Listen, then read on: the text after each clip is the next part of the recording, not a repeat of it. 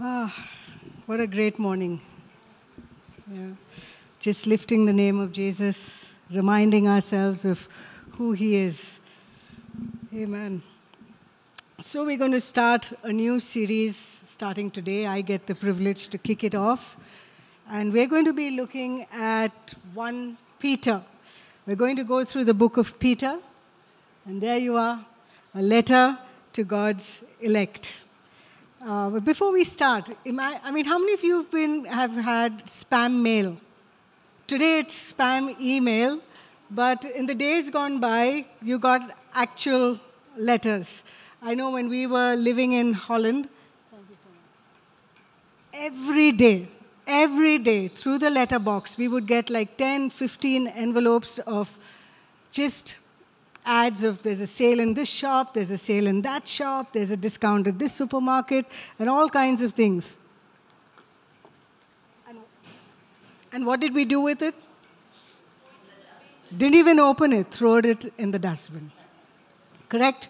But imagine in your email, you got something that said OIGS. How many of you know what that is? Uh, uh, OIGS, yeah. It's an old thing. We got envelopes with that. On Indian government service. Would you trash it or would you open it? You'd open it. Hey, this is something important. Okay? Whenever something came with OIGS, you knew it was from the government, it was either a refund, it was a certificate, it was a letter, and you didn't, you handled it carefully. You read every word right? So today we've got an OIGS, but not from the Indian government. And we're going to look at 1 Peter. Why don't we pray? Holy Spirit, I just invite you to now open our minds, our hearts to your word, that I may not come with words of just human wisdom, but that your, your Holy Spirit would anoint my words and bring it to life. In Jesus' name I pray. Amen. So let's read. We're going to do 1 Peter chapter 1, verses 1 and 2. Okay, just the introduction. Peter, an apostle of Jesus Christ, to God's elect exiles scattered throughout the province of Pontus, Galatia, Cappadocia, Asia, and Bithynia, who have been chosen according to the foreknowledge of God the Father, through the sanctifying work of the Spirit, to be obedient to Jesus Christ and sprinkled with his blood. Grace and peace be yours in abundance. Amen. Now, in ancient Rome, how do we write letters? We start with Dear, whoever, and we end with Yours faithfully, yours sincerely, with love, lots of love, ciao, cheers, XXXX and you sign your name, right? But in those days, letters started with a person first saying to you, like it says here, the person writing the letter, Peter. Who is he writing to? To whoever he's addressing, and then the purpose of his address and some salutations. Peter is one of the twelve, so he's saying Peter, an apostle of Jesus Christ, not any old Peter, the Peter. This letter was written around 60 AD, and Peter is said to have been writing this from Rome. Unlike Paul, Paul, who would address himself as a servant, uh, an apostle by the will of God, because Paul, he says, not born of natural means. He came later, but Peter was one of those disciples. In fact, not just one, he was the second that came to Jesus. Do you, anyone knows who came first? That's right, Andrew. And Andrew brought Peter and then so forth. So let's look at the credentials of our writer today. Like I said, Peter is one of the first disciples. Now, here are some fun facts. Okay?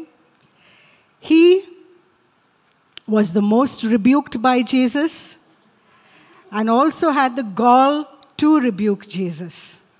He made the greatest confession. Anyone knows what that is? The great. You are the Christ, the Son of the.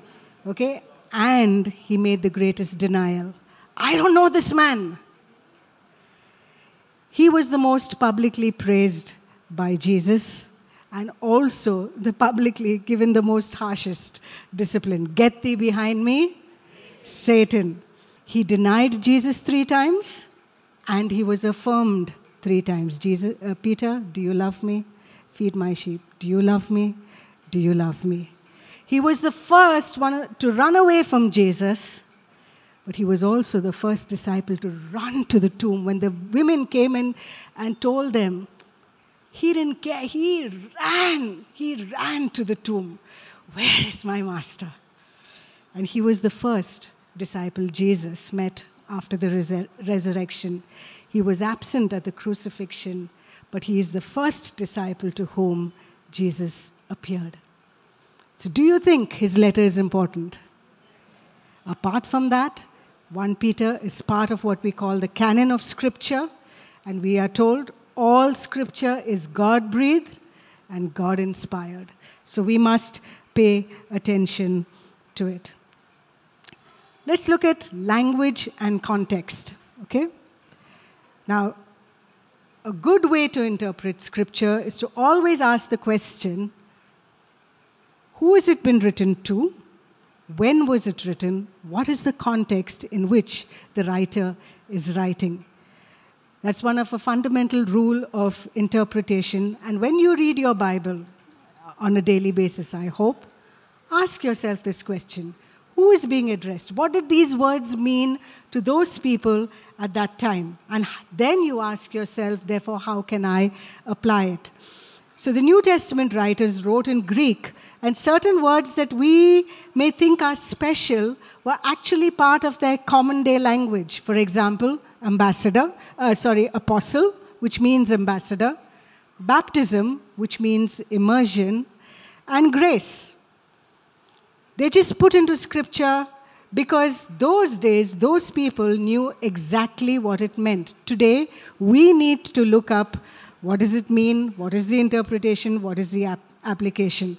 So, some words were translated into English, some were left in the Vulgate, as it's called. Okay? Who, where is the place? Where is this?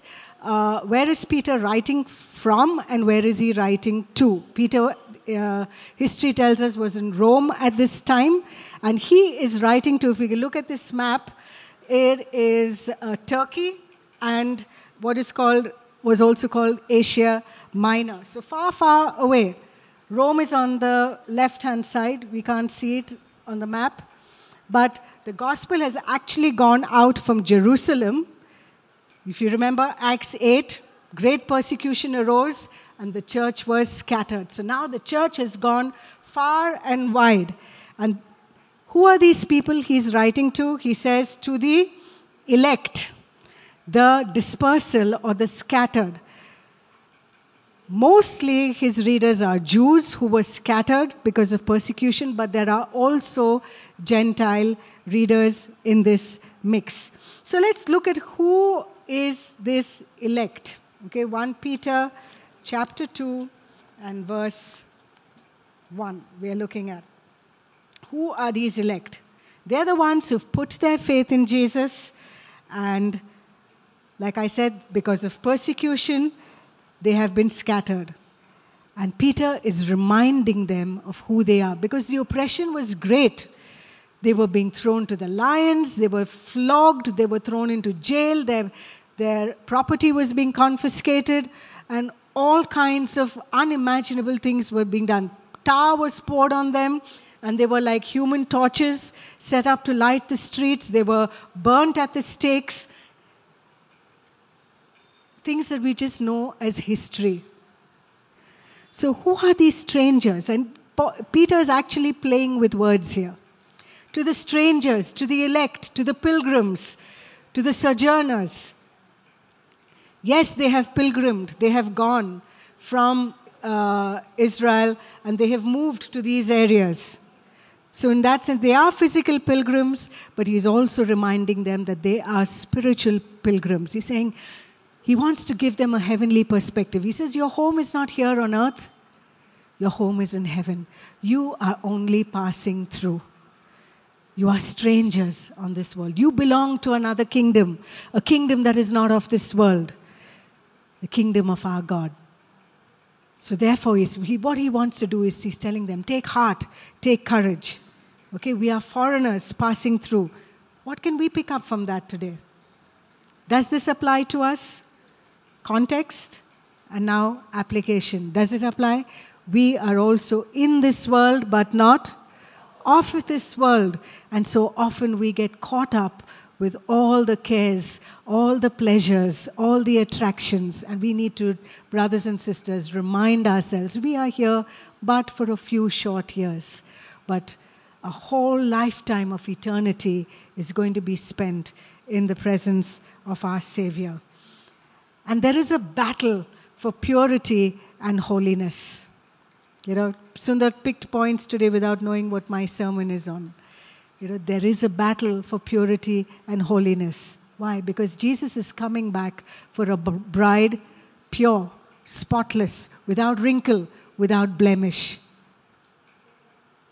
Therefore, does it mean that if we are with sin, we cannot enter? No. Don't get it confused. Boldly we approach the throne of grace and find confidence or find mercy in our hour of need. Okay, but however, once you have put your faith in Jesus, we have an obligation, my friends, and we'll look at it a little more. It says, Therefore, he says, Be holy as I am holy.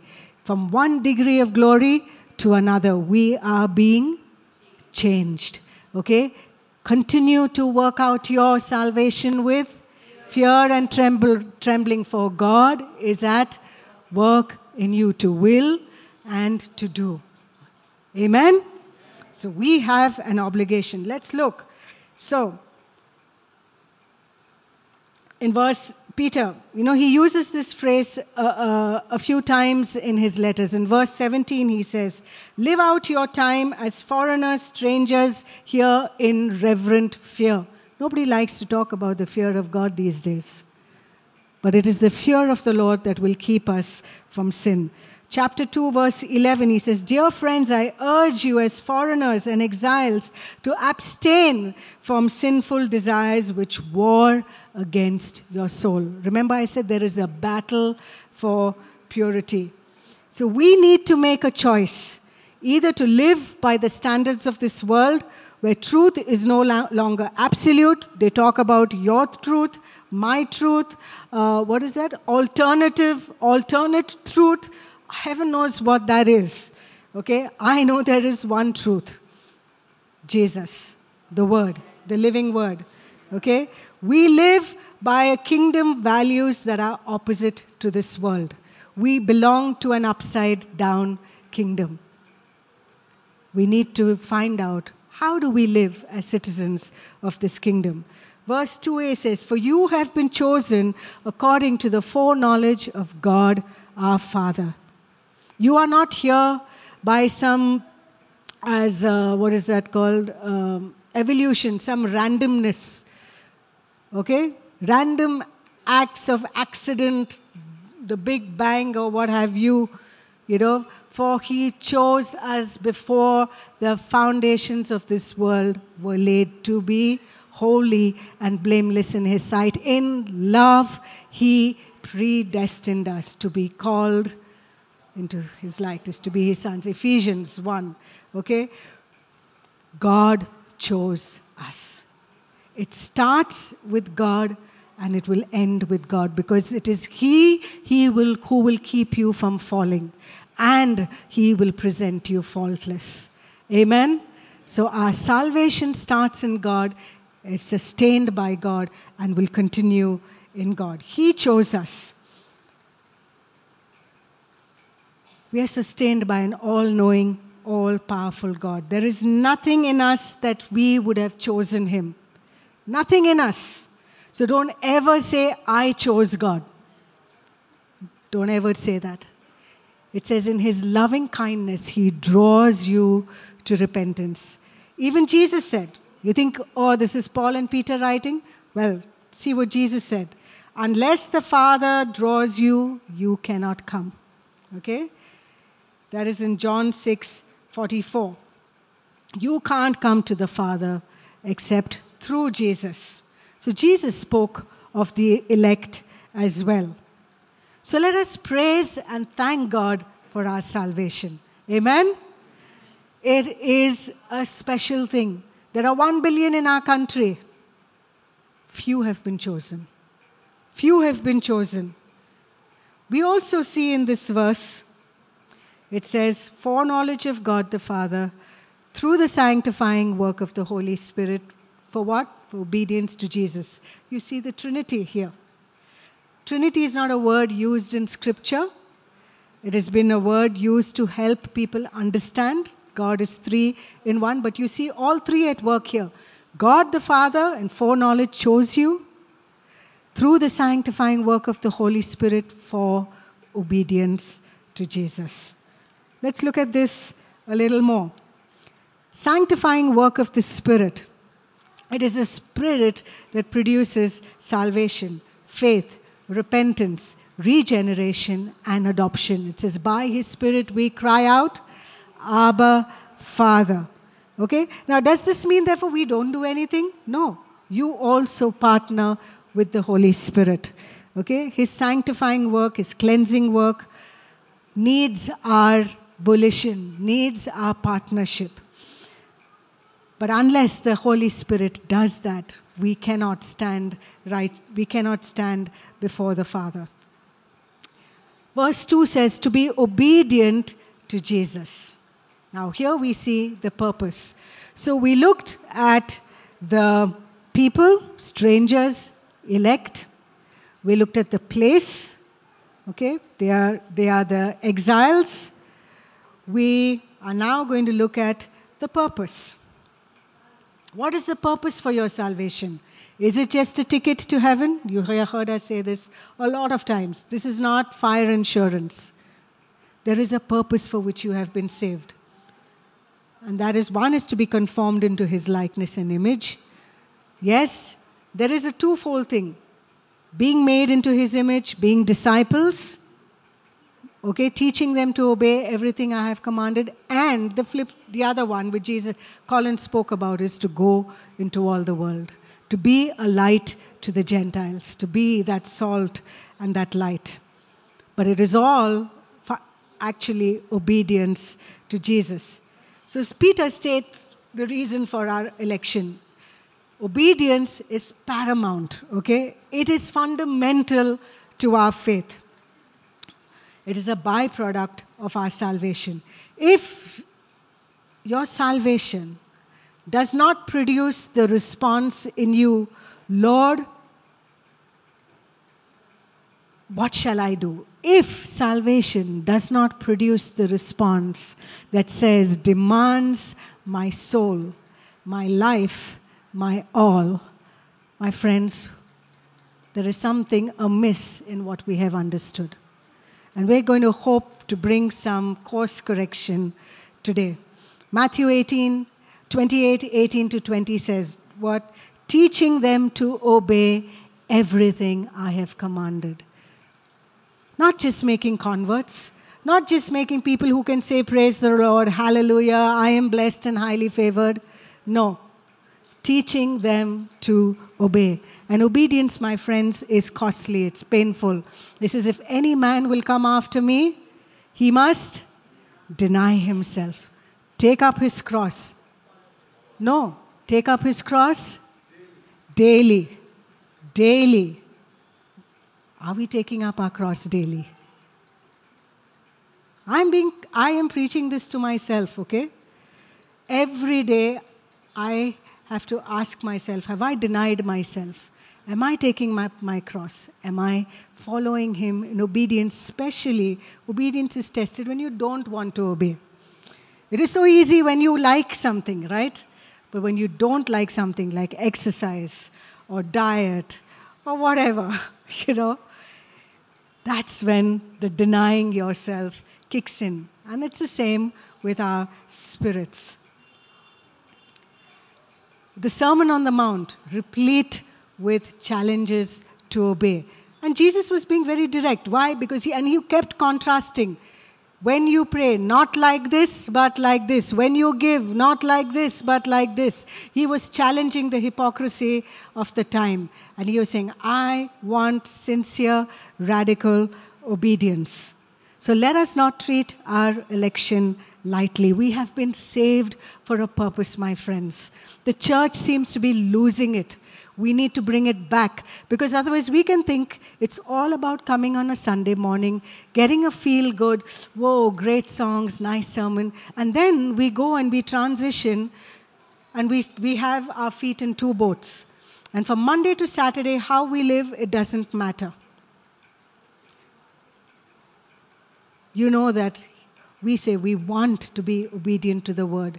And may the word of God challenge us on a daily basis. So we've been called to obedience. How? Sprinkled by his blood. Verse 2c, sprinkled by his blood. Peter is very well aware, he is writing to what is called the diaspora, the, this, the exiles, the strangers, the Jews that have been scattered. And there are a few sprinkling of Gentiles as well. Now, the Jews understood this term very well sprinkled by his blood. It is a reference to the Old Testament. In the Old Testament, the high priest, when, when they um, sacrificed the animal, they took the blood and it was sprinkled on the altar. And then it was sprinkled, not holy water, okay? The blood was sprinkled on the people. Can you imagine what a bloody mess that was? Literally, I'm not swearing. It was a, I'm using an adjective. It was a bloody mess. Right? Whoa. But you know, this letter has been written around 30 years after the resurrection, and our memories fade we tend to get familiar, we tend to get casual, we forget even the cross was bloody, it was brutal. It was the most horrific death anyone could have. And maybe some of the Gentiles were far removed from actually having been there. Maybe none of these actually witnessed the crucifixion, and they needed to be reminded that this came at a cost. Our Savior's blood could only his blood could purify us and set us free. This is a phrase from the Old Testament. Let's look at it, okay? Exodus 24, verses 3 to 8.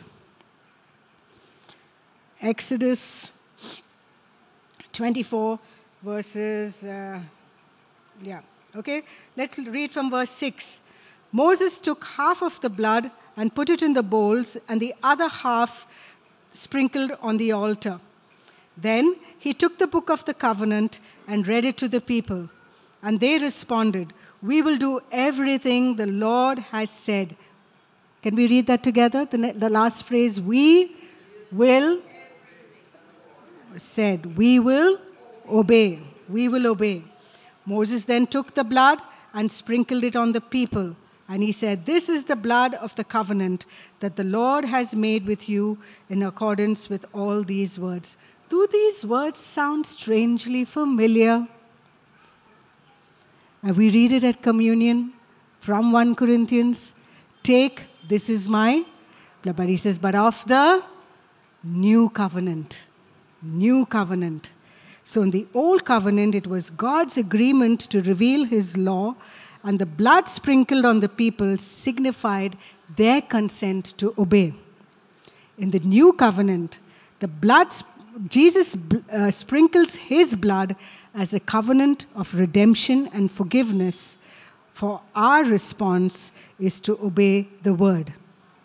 Let's read Acts 5:31. Acts 5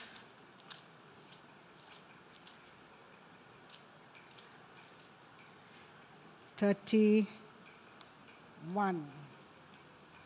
God exalted him in his, at, uh, to his own right hand as uh, Prince and Savior, that he might give repentance and forgiveness of the sins of Israel.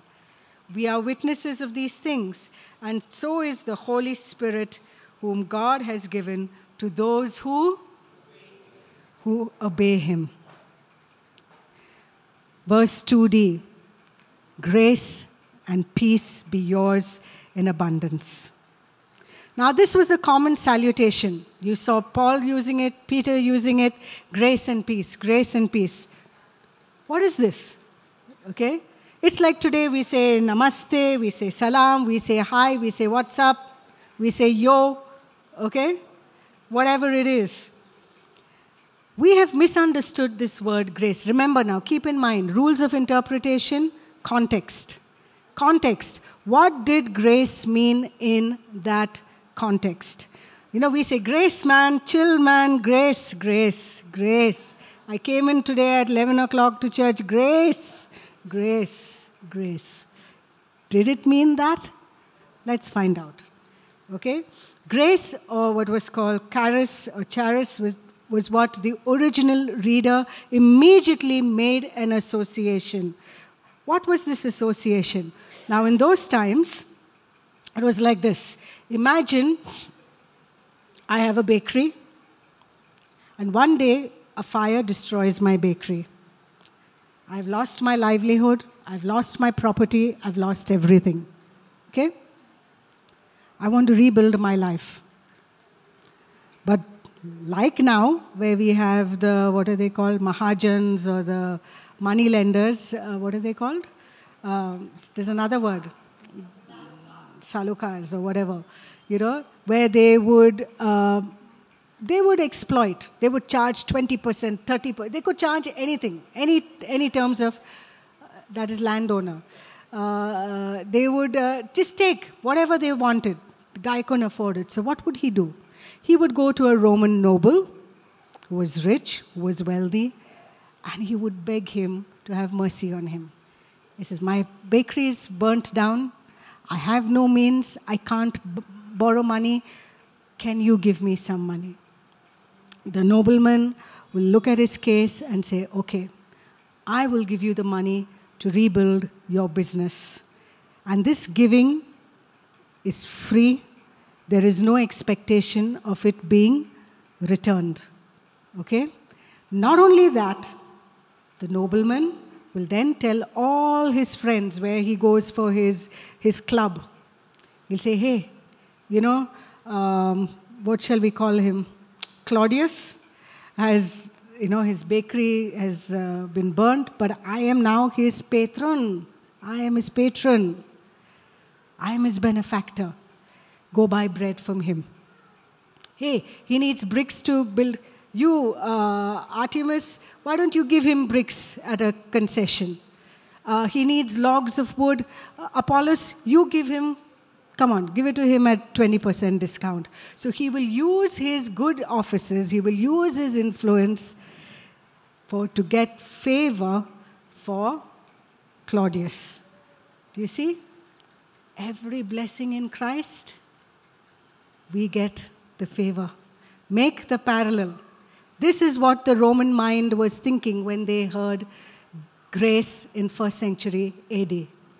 So, here's what it says it's a powerful relationship between the giver of the gift and the recipient of those gifts.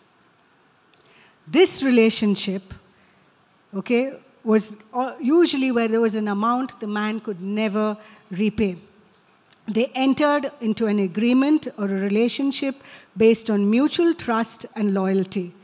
The new client, the, benef- the one who the beneficiary was called the client, was expected to show respect and gratitude to the patron to render certain services to him in support of his political, economic, and social activities. Okay? So you have the, the patron or the benefactor, you have the beneficiary or the patron. That is who we are. And now this is the connection. Paul and Peter, that's why I said they used terms that were common in those days and they wove it into the gospel so that they could make sense of it. Why this Jesus? Who is it? Why this sacrifice? It made no sense to the Greek and Roman mind. We're saying, but you know, you, you know, you've heard of patrons? Jesus is our patron. He has given us grace and favor and blessing. Can you, can you, can you pay it back? For it is by grace you have been saved. They're making the connection. I can never pay it back. It is a gift. The same word. We need to understand grace like that. Therefore, but the client understood that there is now an obligation. There is an obligation. and that is something we don't talk about too much these days. We say grace is free. Yes, it's free. It costs someone, it's costing the patron. But there is an obligation. You see, every promise in Scripture, and there are 8,000 of them, apart from the messianic promises, are conditional. Open your Bible. If you love me, you will obey. If anyone wants to follow me, he must take up his cross. There is an if then from God to us, not the other way around. Okay? Often our prayers are, God, if you do this, no, then I'll do this. Wrong. You got it wrong. He has done, therefore we obey. We obey. That is a natural response. It is not a transaction. Okay? It's not a transaction. But God expects us to obey. He's not going to hold you, but you will lose out on the, the blessings that come from obedience. Grace and truth, part of common day parlance in those days, put into scripture, but we need to understand it. Okay? And there is a word there that faith. What is that faith? Pistis, which is actually translated as faith, faithfulness. James 2:17, what does it say? Produce works in keeping. It says, if you, it says, if you say you have faith, it says, show me your works. What does it mean? If you're saying you are faithful, faithful must translate into deeds, deeds that can be seen. I think, uh, was it? Uh, Sundar said, love and deeds, right? You can't say you have faith and have nothing to show for it. The faith that saves is alone. But the faith that saves is never alone. In this, the consequence of having been saved is we then produce fruit. Produce fruit in keeping with repentance. Jesus said, By your by, a, by the fruit a tree shall be known. He ends his Sermon on the Mount with a parable about the wise and the foolish builder. And what does he say? You are blessed if you, those who hear my words and obey it. Because not everyone who says, Lord, Lord. Colin preached a brilliant word on this. My friends, we are strangers, we are the elect. We have been bought with a price, predestined before the foundations of this world. For what? For obedience. For obedience. Is your faith marked by obedience? Let's just pause and ask ourselves this What do I need to set right to keep being faithful to my patron, Jesus? What should my response be to the grace that has been shown to me that I can never repay, but I have an obligation towards? To show gratitude, to show honor, loyalty, testimony, and service.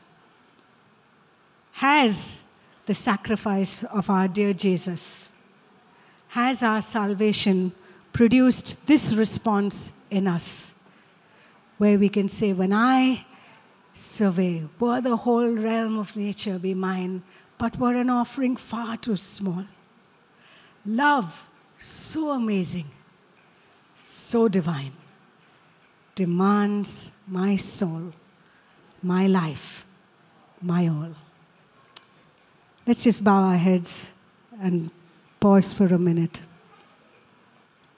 This could be Peter writing to you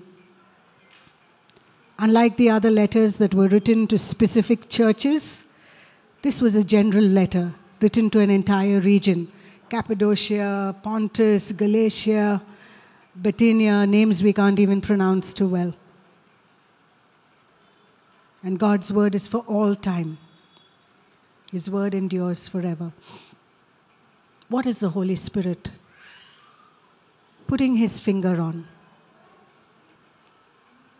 Have I taken the grace of God for granted, where I've lived my own life, done my own thing, walked my own way, interpreted scripture to suit my lifestyle? It's complex. God understands. How can you call this grace? Well, grace, we've seen what grace means today. Holy Spirit, we thank you that we do not have to live this life on our own.